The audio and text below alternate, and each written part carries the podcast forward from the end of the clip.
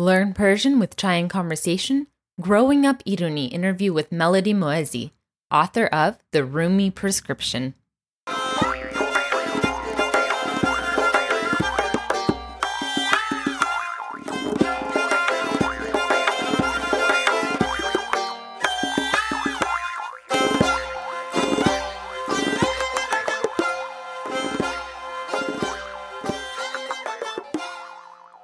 Hamigi. Welcome to another Growing Up Iruni interview, a series where I talk to prominent Iranians in the diaspora about their experience of growing up, well, Iruni. My name is Leila Shams, creator of Learn Persian with Chai and Conversation, and I'm your host. Today I'm interviewing Melody Moezzi, most recently author of the book The Rumi Prescription, in which she talks about how the poetry of Rumi became a lifeline for her helping her to gain wisdom and insight in the face of a creative and spiritual roadblock with the help of her father, a lifelong fan of Rumi's poetry. We cover so much in this interview, from the controversy of Coleman Barks and why Melody is actually a big fan of his work, to learning the poetry in its original language, to becoming an artist in a culture that isn't always the most hospitable to being an artist as a profession, to talking about mental health in a culture that hasn't always been the most hospitable to talking about mental health, and so much more. It was such a joy talking to Melody, and I hope that you enjoy this conversation as much as I did. So, Melody Moezzi, thank you so much for talking with me today. Thank you so much for having me. I'm so thrilled to be here. Yeah, same. So, Melody is the author, as I said in the introduction, of the Rumi prescription, which I have right here. And you have the newly released uh, Iranian version. Can we see that for for those of for those of you that are watching? I have an announcement too. Um, it's going into its second printing in Iran. Oh my goodness, um, that's amazing! It's sold out. So that's wonderful. Molan, Molana is the name in nice. So I'm guessing in the Persian version. So in the English version, you have all translations of the poems. I'm guessing in the There's Persian no, version. Yeah, it's just the actual. okay, that's nice. And yeah, I meant to ask you about that too. Um, is that are the translations in the book all your own translations of the poems? My dad helped me with the Persian, but like ultimately the choices of words were all mine. Wonderful. So I thought we could start with a reading of the passage, and then and then I'll ask you some questions about your upbringing and about the book. Perfect. So uh, this is from the author's notes of the Rumi prescription, and just a, a couple paragraphs that are separated. There is a reason Rumi's poetry has survived so long and reached so far. His rhymes honor the sublime power of music, begging to be sung despite and because of the fact that his verse is so exquisite that it stands alone. Even without music and in translation, Rumi's words resonate across time and space, speaking to the unifying force within all of us that transcends language, culture, race, and religion.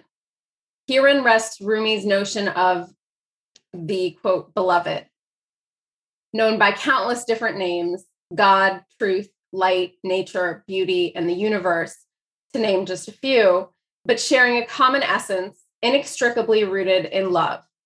As such, the beloved is not a passion we ought to pursue, but a sacred inheritance that lives within each of us, that connects us, and that, if we let it, wakes us up. I'll stop there. I think that's perfect. Wonderful. Um, and so the premise of the book is basically that you had this like mental breakdown that happened in your life and that that you had grown up hearing your father recite Rumi poetry and you know he's he's a very devoted Rumi. I call him an addict. Addict, yes, you do. an addict. a lot of Iranian dads, right? And I think that's a common it's a common experience. Right, that's true, exactly and that this occurrence in your life led you to go back to your father and actually express interest and and really learn these poems and study them fully. Is that a good summary? That's a great summary. Yeah, it, it took it took a long like most kids. Like I was a brat, and I mean I don't maybe not. It makes me feel better to say like most kids, but I was a brat. Um, my dad was reciting all this poetry to me with every lesson. There was there was a poem that came with it, and I was always rolling my eyes, being like, "Stop." Um, because my Persian, you know, my Persian is already each time he would recite a poem, he also had to translate it from classical Persian to normal Persian. And then from normal Persian, whatever words I didn't know were translated into English. Right. Uh, so it's just like a long process and I, and I, I was very not interested in it and once i had my manic episode which coincided with a mystical experience uh, that was when I really sort of understood where Rumi was coming from. He has a poem where he says, In love with insanity, I'm fed up with wisdom and rationality. And I'll give you the Persian of it. It's uh, Ashiqam man barfan divanagi siram as farhangi o farzanagi um, so that translation is not perfect because he says, I'm in love with a profession sanity. Right. right? Um, so like the the idea that like, so I never related to that, but this idea that there's for, for Rumi, there's two kinds of crazy, and everybody's crazy. And you have a choice. You can be the crazy that's rooted in love, and that's what makes a mystic. Uh, or you can be the crazy that's rooted in fear, and that's what makes a lunatic and a fundamentalist. And so this idea of like being able to choose, uh, I was very into choosing the version that was rooted in love, and that mystical experience was part of it. But he also recognizes like he he's a very like into common sense as well, um, and I am as well.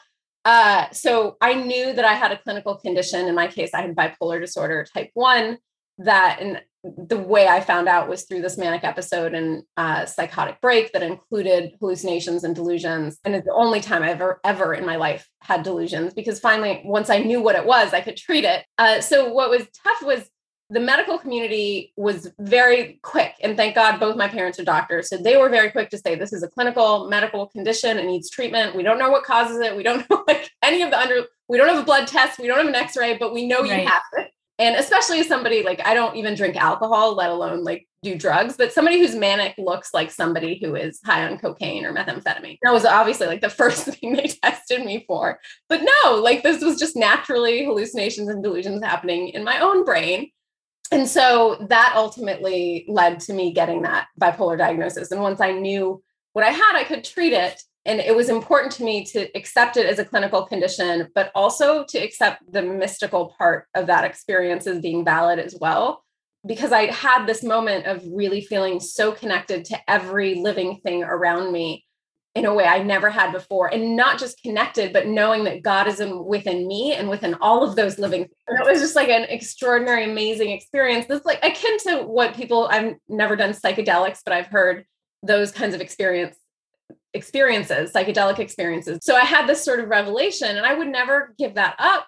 And I'm so grateful that I could have it without any drugs that I go there on my own. But also, that's a very inconvenient place to be in our current reality, right? So I I needed that medication. I still take medication. I'm grateful for it, but I just wish that the medical community had been more understanding of the mystical side of my experience and the spiritual side of it. And I wish that my Muslim uh, community would have been a lot more understanding of the clinical side of it. Because I did have some Muslim friends who were like, this is jinn.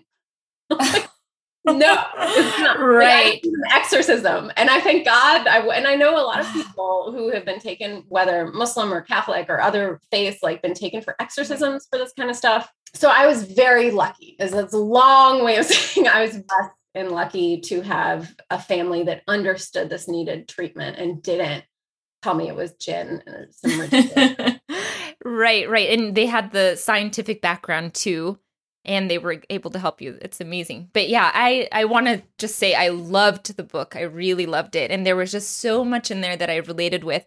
I mean, there's a you cover a lot in there from, you know, growing up with an Iranian background and the whole like Trump administration and, and everything that happened there, the reluctance of the Iranian community to talk about ment- mental issues. And that's a huge thing. You have, I, I related also, I uh, grew up in the same house as my grandfather, and he was also a scientist who just loved poetry. And um, at the end of his life, actually, you know, he retired early and he moved to Dallas suburbs, which was very depressing for him. And the way he found salvation from that was that uh, we got him a calligraphy pen and he started writing his favorite poems. And near the end of his life, he wrote. I mean, I, I really related with what you were saying. Like your dad just had all, has all these scribbles everywhere. I have all these scribbles from my grandfather of like I, I would tell him, you know, uh, oh look, there's a pretty bird outside. It looks like a little prince. And I remember he wrote me a poem about a prince and like and know what that that was the last thing that he wrote to me that I have framed on my desk. But uh, you know, as he was writing them, I also was like, you know, every week I'm gonna call you and we can go over these poems together. so same, same as you. And you know, it just never happened. I was in college. There was parties going on. There were friends. You know. Yeah, and I mean, I think it's sad when even still, like, I was hoping that after all of it, it's funny. Like, there's white guys who've written biographies of Rumi who were like, I learned Farsi in two weeks, and I'm like, good for you. Not so sure. And it's an ongoing process. And I was hoping by the time I finished writing the book, my Farsi would be pristine. Like I had had very high hopes and now I'm just accepting that it's the way it is. My parents like consistently are like, it's cute. Like I do events in Farsi and I mess up, like I say things wrong. But there was a recent event that I did. Oh, I'm gonna forget the word for it. That my dad was talking about me in like a very positive way, but I didn't know what it meant. And it just the irony of it was so good. He I didn't know what the word genius when Farsi was, right? Like that's another yeah. word. But he was calling me a genius in Farsi, and I was like, "What does that word mean?" Like that was the one word I, you know, clearly not such a genius, but I don't even know what the word genius means. Right. Well, so that leads me to my next question. I want to go back to your upbringing and talk about where were you born and what where did you grow up? Uh, I grew up mostly in Dayton, Ohio. I was born in Chicago. I was born in 79, so the year of the so called revolution. And my parents were, though I was by birth an American, my parents were not. Uh, they're both born in Iran. So we were kicked out after the hostage crisis. Our, mm. Their documents were no longer valid after the hostage crisis. So we were kicked out and we went back to Iran the Iran Iraq war was going on. It wasn't the best time to be there. And we ended up going to Greece and France and finally making it back to the US and then Dayton. We just, I mean, we wanted to come to America. We didn't, we didn't care where. At least my parents, I was, I was too young to to know, but that was the mm-hmm. idea. And we have actually we had a large Persian community in Dayton. So so we were very lucky for that. And I guess what they were doing then uh, was sort of recruiting doctors from other places to come to more I wouldn't call Dayton rural, but not like New York, LA, Chicago. So then what was your interaction with the Persian language growing up? Did you I'm sure your parents spoke it to you. Did you speak it back? I did sometimes mostly I, I guess it was my first language. It's not my best right. language. My my first word was daraje, which is like I was sick and I guess I learned how to say thermometer. And it's actually not an easy word. So right. uh, but so I learned Farsi first and then Greek and then uh, English. So I speak basically my native tongue is English. And I grew up in a household where there was a lot of them speaking in Farsi and me answering in English. Right. And you had a sister, so that. So we, yeah. And even with like all the Iranian friends that we had, like we would mostly speak English and we weren't. And I, I like, I have some friends who grew up in LA and don't um, never have never even been to Iran, and right. their Farsi is perfect. Like, but they grew up around all these, and so I just didn't get that. I got I got the kitchen Farsi every time. I remember I did an interview in Farsi once with Voice of America, and afterwards she's like, "Hala Ingilisi." embarrassing because like I did, and I worked so hard to like know the right words. Like, bashad, like human right. Like, I don't know how to say human right in Farsi, but like every fruit, like there are many fruits I know in Farsi that I didn't know in English. right, right. So like the, those are useful things. I eat a lot of fruit, so right. that's a useful thing for me. And then what about reading and writing? Reading and writing. So we had Farsi class, and that was just a group of our friends. It was like me, Nobar, Amir, and Ali and so the four of us were in this class and it was very funny. uh, we we didn't we we would read out loud. I was oh I'm dyslexic. So like the reading out loud in English is bad enough and I'm just a slow reader period in any language, English, Spanish, Farsi. And I just was I, I hated I hate reading out loud. The reading out loud part of it was tough. And what about culturally? Like, how would you say? Like, did you feel like you were Iranian growing up? I'm in Dayton. How? Yeah, how are yeah. I felt I felt very Iranian just because that was we had that community, and there was no school I ever went to where I was the only Iranian, and that's because of our community. So, mm-hmm. and also there was no school I went to where I was the oldest there was always an older Iranian cousin. We weren't all related, but every they were Right. like, "Oh, I've taught your cousin." Like, so like all the teachers had had one of my cousins, if not my sister. Right, my sister's older than me as well. But I do remember in middle school, my best friend I was talking about, uh, Nova. We we were talking Farsi one morning. It was like after Charshanbe Suri, and her her coat that night caught fire. So it was like Oh, drama of her coat having caught fire. And so we were talking about that. And my advisor was like, stop, you can't speak another language. You have to speak English. And because she thought we were talking about her. I wasn't, we weren't talking about her, but after that, we started talking. oh wow. Right, right, right. and, and so I was basically in middle school, like forbidden from speaking it. I'm, I've always been sort of rebellious when I'm told not to do something. I really want to do it. That, that was very good for my Farsi. Um, and in college, my Farsi got really good. I had a friend, Roxana, who she came to the US when she was 13. Her English is like mine, but her Farsi is perfect. So uh, my Farsi got really good in college. But then the more people like I'm able to talk to here in Wilmington, I live on the coast in North Carolina. There are very Right. few Iranians. So we I've hunted a couple other professors out at my university and we're trying to get together more. got it. And so then chronologically, so you've got married to an American, so that also you have a different culture in your household. Um, and then how old were you when you started uh, doing this study of Rumi with your father? 30s, late 30s. Yeah. Okay. Um, so old. Wasn't- I wasn't young at that point. It took me a long time to figure out. Like basically it was the recognition that like he's not always going to be here. I I rely on him for so much when it comes to that sort of thing. And since I do love the poetry, I would frequently like go to the poetry and be like, Ahmad, what is the my dad's name is Ahmad. I call him by his first name. Um, I was like, Ahmad, what does this mean? Like, can you explain? And he gives these like long explanations, and like I have access to not only the poem, and I can send him poems. Like people send me poems and are like, "Where's the Farsi of this?" You know, about at least ten to twenty percent of the time, the, the Farsi doesn't exist. Like, exactly. it does, it's so different. Um, but he has this mentality of like, no, that whatever that is at its heart, it's Molana.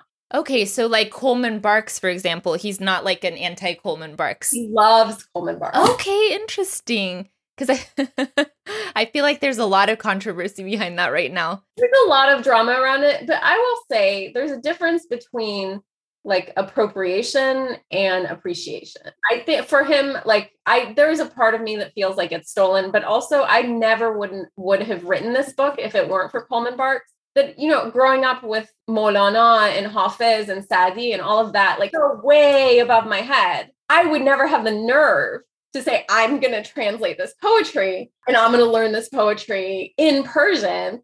But then I'm like, well, you know, Col- once I realized Coleman Barks didn't even speak Farsi, I was like, well, I can do it. Like, if he can do it, then I definitely can do it. Suddenly, I had permission to do it, um, which I wouldn't have had. Otherwise, I, I don't think I ever would have approached something like this. Okay. It would have been too hard.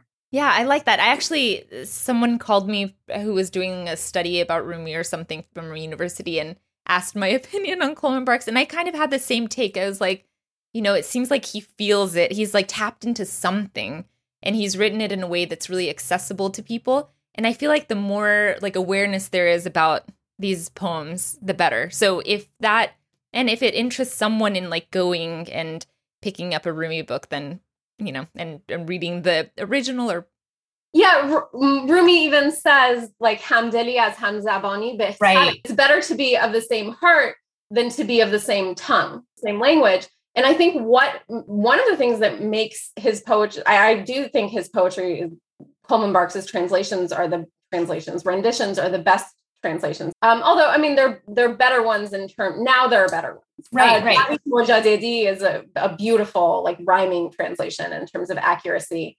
Uh, but I think Americans really related to that, um, and English speakers in general really related to that. And I I don't I don't see why to take take that away from them. Like, and they're not like dir- he yes he wiped the Islam from a lot of it. I think he was trying to connect with English speaking audiences who were majority Christian. So the stories about Jesus come in, and not so much the Muhammad story.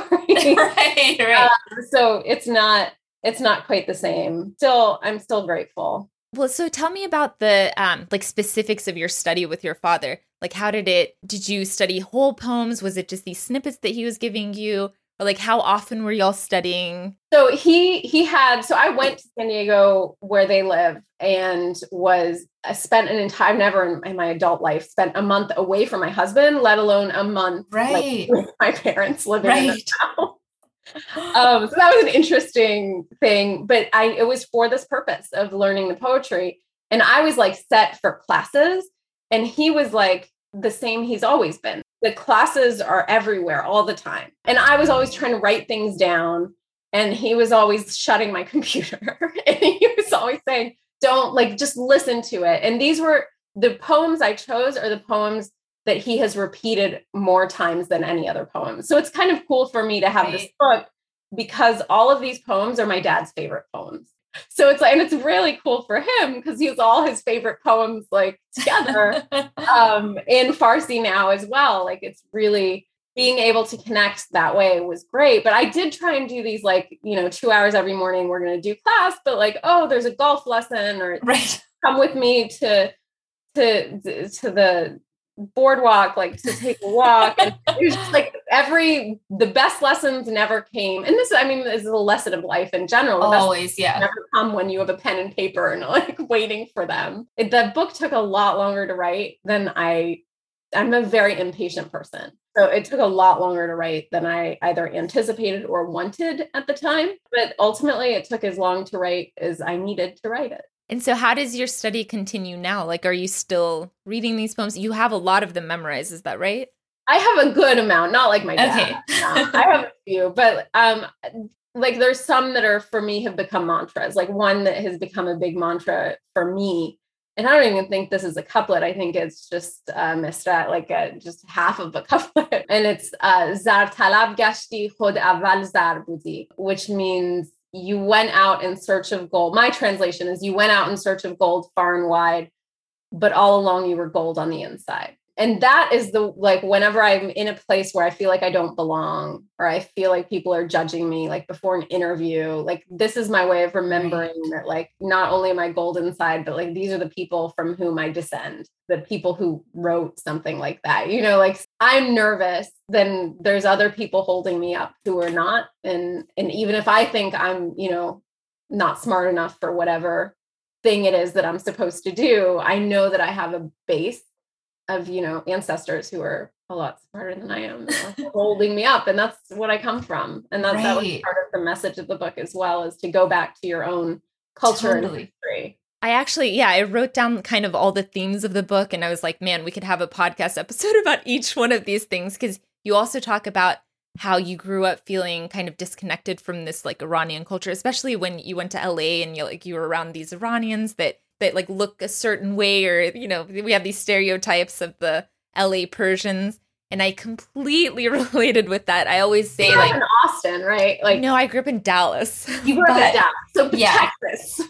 yes, Texas. So got it. But I will say, like, we also had a big Iranian community in Dallas. Texas has a lot of Iranians, but I always felt so weird among the Iranians. Like, I was just like, you know, we had all these beautiful girls in high school who knew how to do their hair, knew how to do their makeup. I just felt so different from that. And then it wasn't until I came to college in Austin that I was like, oh, I think I'm just a weird Iranian. And there's a lot of weird Iranians. Yeah, and I yeah. kind of met them all. And I was like, okay, it's just you're not going to relate to everybody in your culture, you know, just like you're not going to relate to everybody in in the world. But then right. you like find your people. So so I really related with that. And I actually I don't know, I, I wrote this quote down. I don't know if you read this. Um Samin Nosrat recently wrote, I've struggled for so long to find the best way to relate to my heritage. My whole life I've I haven't been Iranian enough for much of my own family or the right kind of Persian woman, whatever that means for other Iranians. And ever since my show came out, I faced nonstop scrutiny from Iranians about all the ways I'm doing it wrong. Just one small reason I don't read comments or messages. It can be hard to love being Iranian when it feels like Iranians don't always love me back.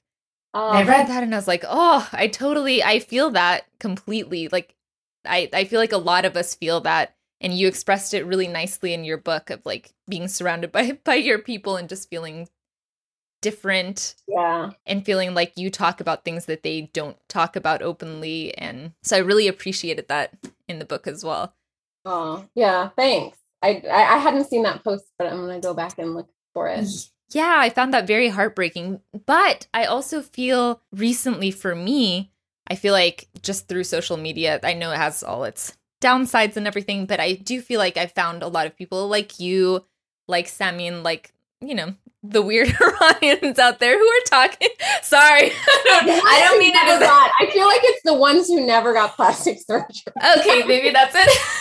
I'm not sure if that's it, but I do know like neither me nor my sister have ever received the nose jobs that were very much encouraged. But but there's that, and also there's the whole theme of uh of you know the stereotype of Iranians being doctors and lawyers, which which you have, but it's really wonderful to hear that your parents, despite being doctors themselves, like created this platform for you. You got the education, and then now they're so supportive of you pursuing your passion.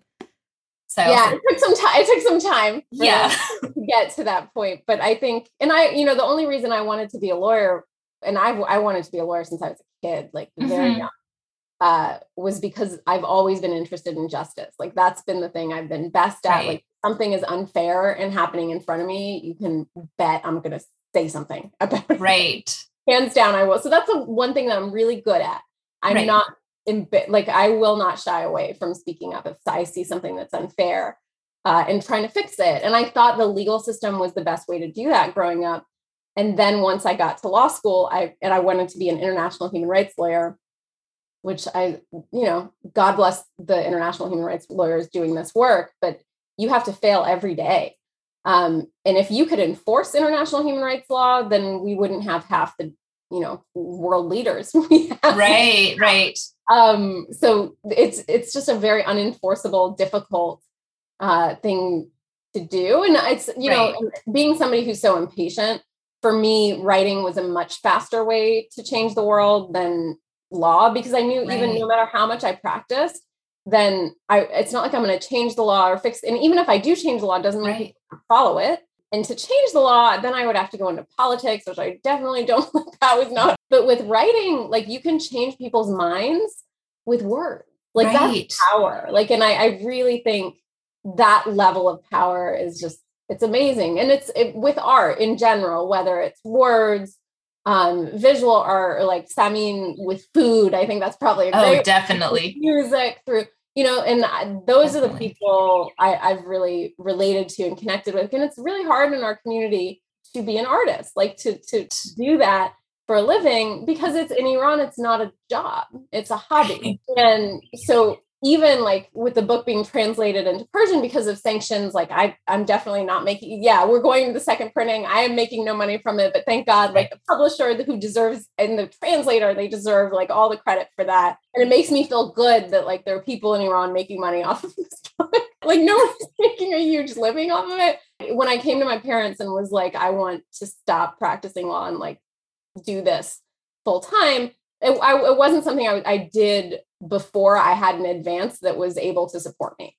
I once I had that advance with my second book, when I sold my second book, the it was, I mean, even to me, it was just such a large, I mean, it's not a ton of money, but it was for books, like a lot of money. Like, I, and I did, I'd never thought that was a possibility for me to just be able to make a living as a writer. And once that was possible, then I went to my parents and I was like, okay, I want to do this. And then I was like, by the way, my agent just sold my book for guess how much. And they were like, okay, I guess you and it was also that book was about having bipolar disorder. So was there there was also this notion of like, do you want to put yourself out there? um like do you want to add to the discrimination you're facing in your life but I, as an activist like i couldn't i i think mental health is a civil rights issue especially having been held in solitary confinement and things like that. It's, it was important for me to speak up about it. And because i had the personal experience i was i was down for it you know? They just thought i would lose credibility. And certainly like maybe in certain circles i did but i think more than anything i gained it. Because once you say i'm dealing with a mental health condition whether it's in you know a serious mental health condition, be it bipolar, schizophrenia, schizoaffective, um, frequently people will be like, "Oh yeah, my sister, my brother, my mom, me," They only tell you that if you tell them. That has been the gift of that book is that I've been able to learn that there's so many people with serious mental health conditions who are living right. and thriving.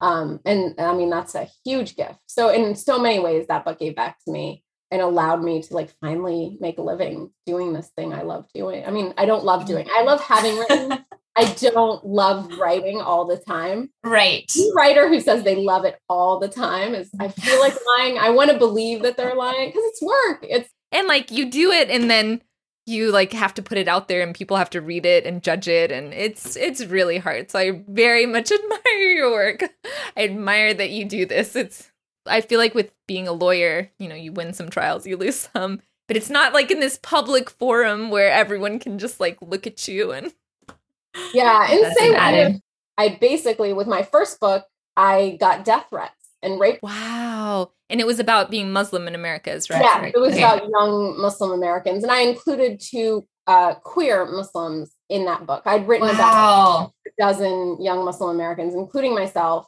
um, one of which was bisexual, the other one was gay.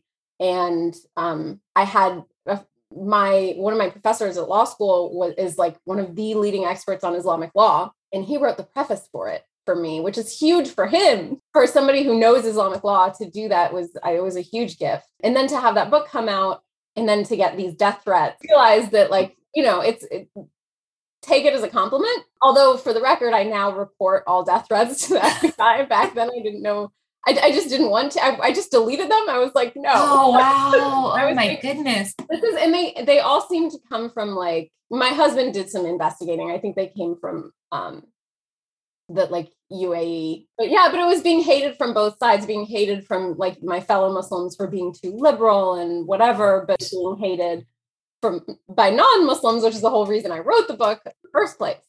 So you have a really nice anecdote in the book too. You were saying, you know, you can change the world by writing books. You have a really nice anecdote about this one woman that you saw that you, you know, asked, what is a Muslim supposed to look like? And that led her to a journey of reading your book and it changed you know she gave it to her whole family. And you know that's just that's amazing. That's just one example that you saw. Like i'm sure there's countless people like that who, who that was an amazing experience. Like that's that, yeah. very sweet. It's a wonderful story.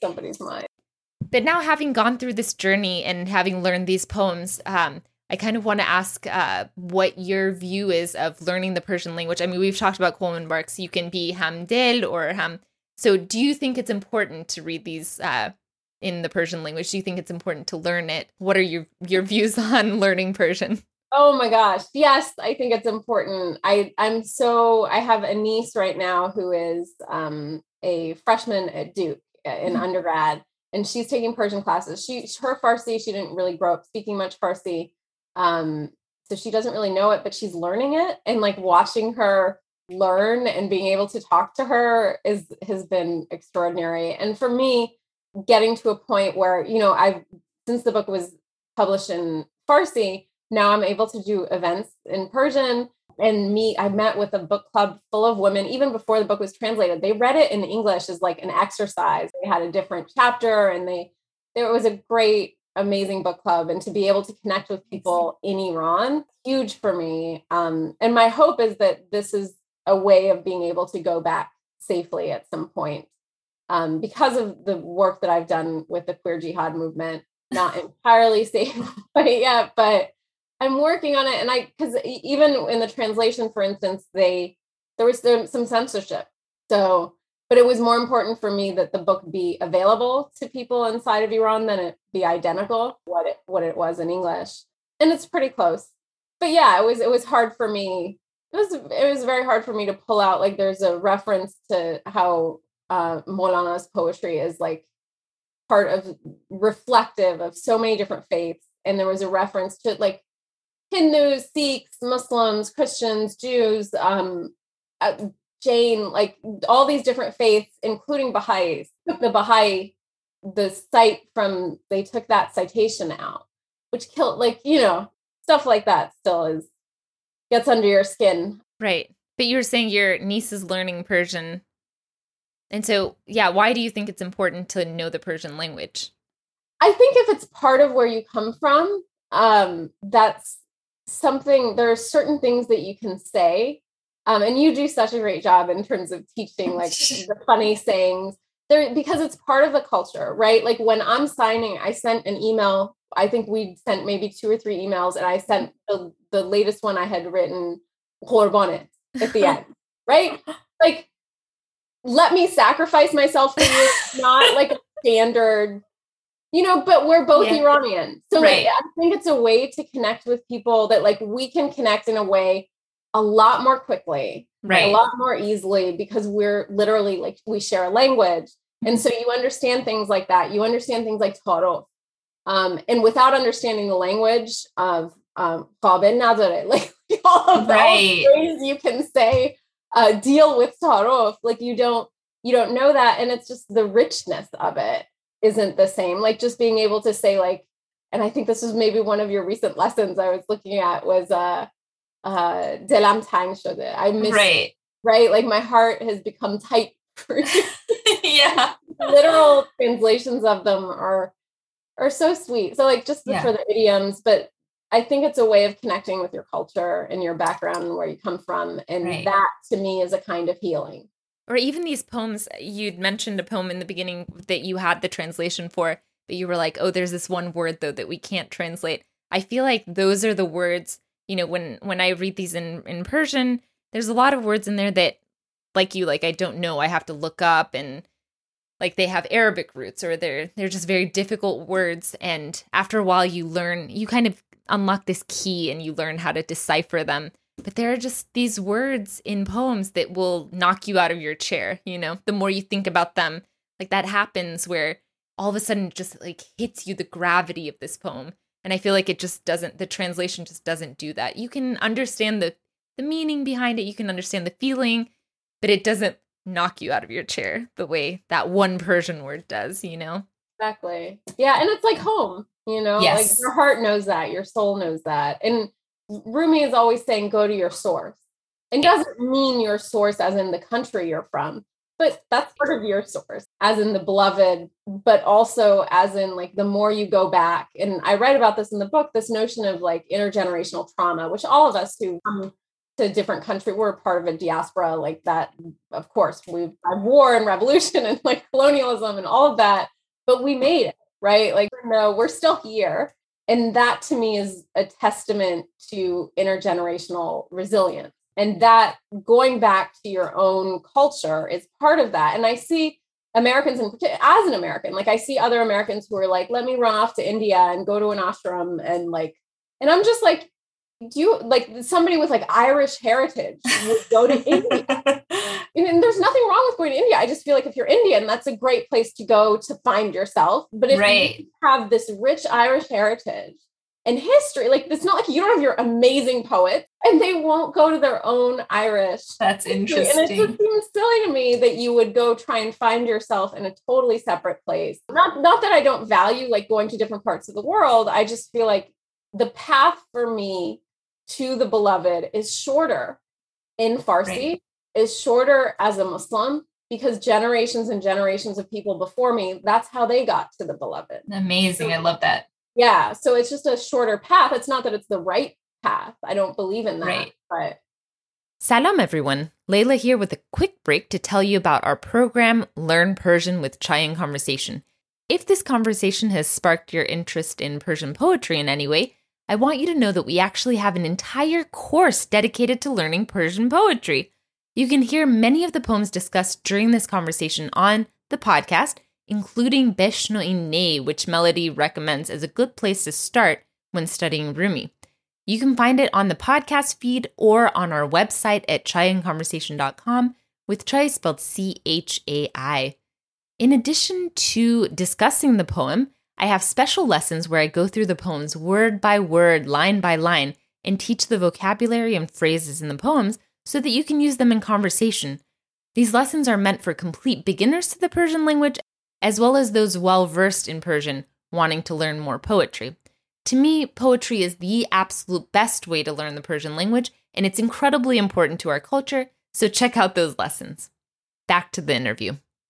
I always do ask also, that's a good lead into this. Um, what is your hope for the Iranian diaspora uh, at this point in time? Where do you see us going, or what do you th- see our journey as being? I hope we can all go back safely uh, to Iran. That is a big hope that we can all do that. And I hope, I know there's a lot of members of the diaspora. So I will say the most offensive Islamophobic questions I have ever received uh, at events, um, online, in comments, uh, with relation to Islam that are the most offensive have always come from fellow Iranians. And I know it's from a place of trauma because right. they accept the so-called Islamic Republic's version of Islam, which is not Islam. Um, they accept that as being Islam. So of course, like they're and they they've been traumatized by it. Like they have a history that I don't know what it is, but they're mm-hmm. standing up in the middle of an audience and saying something that I'm like, God, this is my own people, and are like encouraging war with Iran. Like right. I, you know, it's easy to encourage war with Iran when your family isn't still. I mean, my parents just got back yesterday, but you, you shouldn't have to have family to know that there are human beings living there who right. don't deserve that. And no change can happen from the outside. Like real change ha- happens from the inside, and we can be supportive as of a dia- as a diaspora um, of Iranians within Iran who are doing that. But we can't impose it. Like obviously, America has tried to impose it many times. It doesn't work. But never would have had a, an Islamic revolution, a so-called Islamic revolution, if it weren't for the coup, right in 1953. So that history is important to to recognize. But for the diaspora, like I hope that we're humble. I hope that we, and I feel very bad specifically for Iranian Muslims because they've really been yeah. in their faith. Like I see Iranian Jews and Baha'is and Zoroastrians, and they have a sense of faith very strong. Right. Um, Iranian Muslims not only sometimes do they not have a sense of faith, they have a sense of disdain. Like I've never met more evangelical atheists. that's who you want to be. Like that's fine, but there's something like divine and beautiful in this poetry that is really i mean rumi was an islamic scholar this is not just coming you know in some of the it is just direct translation from arabic to farsi of the quran our faith is beautiful too but it's been stolen and manipulated. Very much like, I mean, I live in the American South. I see a lot of my students hate Christianity. And I I've I can't tell you how many red letter Bibles I've handed out to students to be like, this is look what Jesus actually said and to what they told you for yourself. Learn for yourself. And that was the gift of being in the diaspora was I was able to do that for myself. But I recognize that, that those Iranians who are in favor of say war with Iran or in favor of sanctions or things like that a lot of them are speaking from a level of trauma that I don't know and can't understand. So I, right. my hope is that we can be empathetic toward one another and not, I mean, not promote killing one another, promoting sanctions or war or anything like that. Um, and hurting one another, like fighting amongst one another. That I really hope that for the diaspora and for like this idea that there's only one space for us too you know as a as right. a writer like i want there to be more iranian writers i, don't right. want there to be less so like it's important to me to help other iranian writers who want to do that because i know how hard it is to want to do something that isn't doctor lawyer engineer right right and so to end um i sh- should have probably asked you to prepare for this before but is there is there like one poem that you would recommend like maybe to someone who's not familiar with Rumi's poetry or, you know, to to start with to dive into Rumi? The start of the mass, Mas, the Masnavi, the first I think 13 lines of uh the the poem about the nay the reed bed. And that I think is that's the one that strikes me as a great place to start. It's perfect because we do have a whole lesson on it. We do. We're talking about, oh yeah. I do. There's, there's, also, and I don't know where it is. It might be in the Masnavi, it might be in uh, mm-hmm. Divan Shams, but there's uh, a poem where, um, especially a lot of us are searching. Um, yeah. This uh, he, he, says, and I'll say in Farsi, and I'll probably not remember the translation, but ای قوم به حج رفته کجایید کجایید معشوق همینجاست بیایید بیایید um, and so this is like Rumi talking to people who are going for Hajj, and he's like, "All of you are going to, for Hajj. Why? Why are you going far away when the beloved is right next door?" And there right. later he said he talks about being right next door, but um, that notion of like you don't need to go anywhere you don't need to search for anything like everything you need is already within you and that right. that that is what speaks to me most about his poetry but in terms of learning it for the first time and one of the things i love about that there's there's a line and i i can't tell you the persian of it where he says uh, he talks about majnun which is uh that's a, that's a whole nother lesson um but he talks about the the lesson of the reed flute is reserved only for those who in madness reside. Obviously, that that hits me really closely, and I, I'm right. like, yes, it's a classified, and I my translation was like, this lesson is classified. It's only right. those who in madness reside, and I I buy that hundred percent, and the, that madness rooted in love. And the book ends with with talking about love, and I I I love the way the ending. I, I won't spoil it for people, but they should definitely read it because it really does um, all boil down to love. Uh, all these poems, language, everything. I mean, the you know this your love of your father led you to the love of this poetry and and to you know healing and and all of that. So again, I want to thank you for this wonderful book. Uh, I really appreciated it. I really loved reading it. I related with so much in there, and I, I encourage everybody to read it. And um, can you just tell us where can people find the book and where can people find out more about you? Yes, it is available wherever books are sold. Um, I encourage you, if you can, um, go to Bookshop or your local independent bookstores. If you can, if you can afford to do that and support your local independent bookstore, I really encourage you to do that. Um, and Bookshop is a great website to be able to figure that out if you don't know where your local independent bookstore is.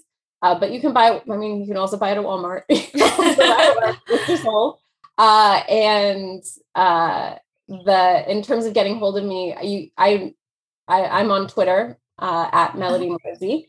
And it's spelled M O E Z Z I, and we'll link to all of these on the uh, page for this for this interview. Yeah, thank you. And I have a newsletter. They're welcome if oh, you're interested. Great. I have a newsletter that I haven't sent anything out for for like more than a year.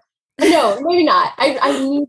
I'm yeah. very sad. So if you want to sign up for a newsletter that only comes once a the year, book came out. I have to say, also an interesting part of the story, March March 2020. So like you covered everything in the book except for the pandemic, which. But I which, did. There's a part about virology in the book that runs through. There's actually a part where my dad talks about how humans think that they're so big, but a little virus. Oh my gosh, I missed that. That I've just like blocked everything about viruses out. I'm like, don't talk about viruses to me. it's really prescient and That's so funny. scary because well, he's right. I mean, obviously, yeah. we lived it, but right. it, and, and this is another example of the book coming out right as the pandemic started. Is it was so helpful for people, um, and I I'm so grateful for that. Obviously, it's not the best right. publicity. Right. like you, my tour was canceled, everything was canceled. Right. But but it, it came out like what I found in my life consistently is that the beloved's timing is always better than mine. I never would would have chosen that timing if I knew, but it was better than my what I would have chosen. And did you continue your study and did you see your parents during the pandemic or was it? They gave me COVID. Oh, jeez. they uh, we we all got the Delta variant. Oh my gosh, were they like the Iranians going to Costco every week and? no, they, they wore their masks. They went to, they wore their masks. They were vaccinated and they went to a very, very small Jewish Iranian wedding in LA. Oh, wow. Okay. As you know, a small Jewish Amer- like Iranian wedding is at least 300 people. That's so funny. Okay. so they got it there. They brought it and they were visiting because like we were all vaccinated and we thought we were okay. And thankfully, like we were, we were all okay because it because we were vaccinated. It wasn't so bad, but I don't recommend getting. All right. Well, thank you so much, Melody John. That was so fun. And I, I still have a million questions, but over time, over time. thank you so much for talking with us. And again, um, there will be links to all these things that we talked about, including the book and Melody's Twitter and Instagram and all that stuff on the show notes for this uh, for this episode. So thank you so much and good luck uh, with the rest of the writing. Thank you so much, Layla John. Take care. Thank you. Thank you so much for listening to my conversation with Melody. Again, you can find all the links of things we talked about, including a link to purchase her book, on the show notes for this podcast. In addition, find out more about our poetry program at chaiandconversation.com with chai spelled C H A I. There you'll find more information about all our Persian language courses and can even sign up for our newsletter where we'll send you mini lessons on the Persian language straight to your inbox. Special thanks to Melody Moezzi for joining us today. Chadwick Wood edited this podcast, Babak Rajabi wrote and performed our theme music, and my name is Leila Shams. Until next time, Khuda Hafiz.